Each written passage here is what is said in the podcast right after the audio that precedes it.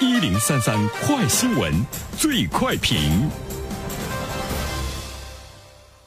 焦点事件快速点评，这一时段我们来关注。中国消费者协会昨天发布《二零一八年全国消协组织受理汽车产品投诉情况分析报告》，称，对二零一八年全国消协组织受理的汽车投诉数据进行分析，发现，从投诉涉及品牌前十名来看，比亚迪投诉量最大，德系三大豪华车品牌奔驰、宝马和奥迪也全都上榜。那么对此，我们有请本台评论员袁生听听他的看法。你好，安然。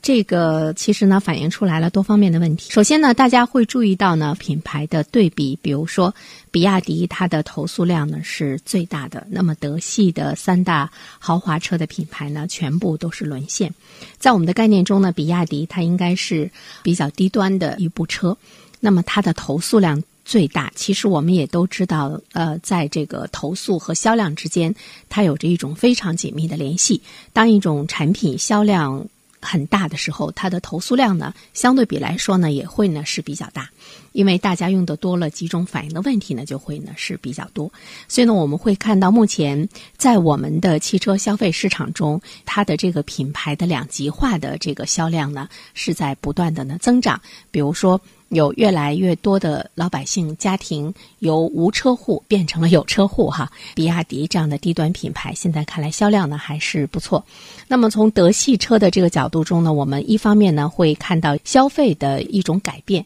目前对于。汽车的销量在一八年呢是比较差的哈，当然跟经济形势呢也有一定的关系。那么在一九年的时候呢，我们注意到呢，汽车的销量可能会呈现出一个不错的增长的趋势。其中一个最主要的原因呢，很多的家庭车的这个换代问题，这里面可能会涉及到呢一个升级。那么对于德系车来说，这三大豪华车的品牌很可能是这些家庭在车辆升级方面的一种呢这个选择。这种选择在一八年，或许呢已经是出现了一些势头，所以我们也会看到呢，它的这个投诉呢是呢在这个上升。在汽车的消费中，其实我们的这个消费的分级，呃，包括消费中的这个贫富差距，也能够呢看出有增大的这样的一个趋势。第二点的话呢，其实我们要看一下，呃，这一次的这样的呃这个投诉，它涉及到的这个问题都是属于售后服务合同和质量方面的问题。售后服务呢是不履行三包、不履行售后承诺；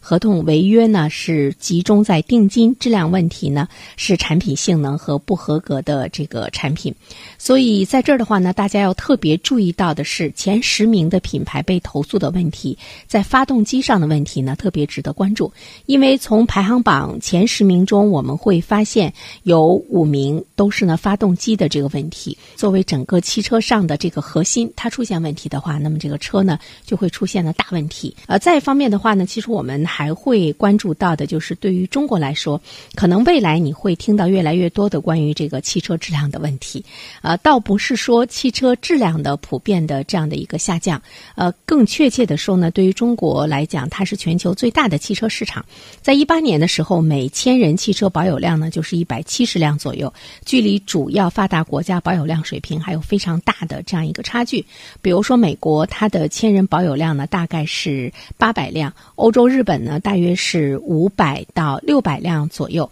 日益增长的中国市场，呃，汽车消费呢也会成为一个十分关心的话题。随着保有量的增加，呃，关于汽车的品质，包括售后服务这方面的投诉的事件。也会呢不断的增加。我们在进行购买的这个过程中，其实呢是要呃注意一些问题。比如说你去买比亚迪的时候，比亚迪呢它成功的成了一八年汽车投诉量的第一品牌，它的售后服务和虚假宣传在行列的排名中都占到了首位，而且它的合同问题呢呃也是呢很高，客观的反映了比亚迪售后体系呢仍然存在着较大的问题。那我们刚才说到的一线豪华品牌。全部沦陷，像奔驰、奥迪。像宝马、奔驰的投诉量就达到了五百五十件，是豪华品牌车的之最。售后服务以及汽车质量的问题呢，也是呢比较大。奥迪汽车的质量名列呢榜首，有一些呢已经成了非常典型的维权的这个事件。我记得我曾经听到过一条新闻，当时听的时候心里面是特别的无奈哈。他说到的是奔驰车的这个自燃的问题，在相当长的一段时间中，不能呢给我们的消费者以非常好的呃这样的一个解决，相互的呃这样的一个推诿，让呢消费者陷入到了那种无尽的这个烦恼和无尽的这个争端争执的过程中，呃，我们却看到了没人去更好的去保护呢他们的权益。所以说，对于这些豪华品牌车的质量，尤其是它售后服务方面的监管，可能是未来的一段时间中我们的消费者协会需要面临的一个主要的问题，也许呢会成为一个重灾区。好了，安然。好，感谢袁生。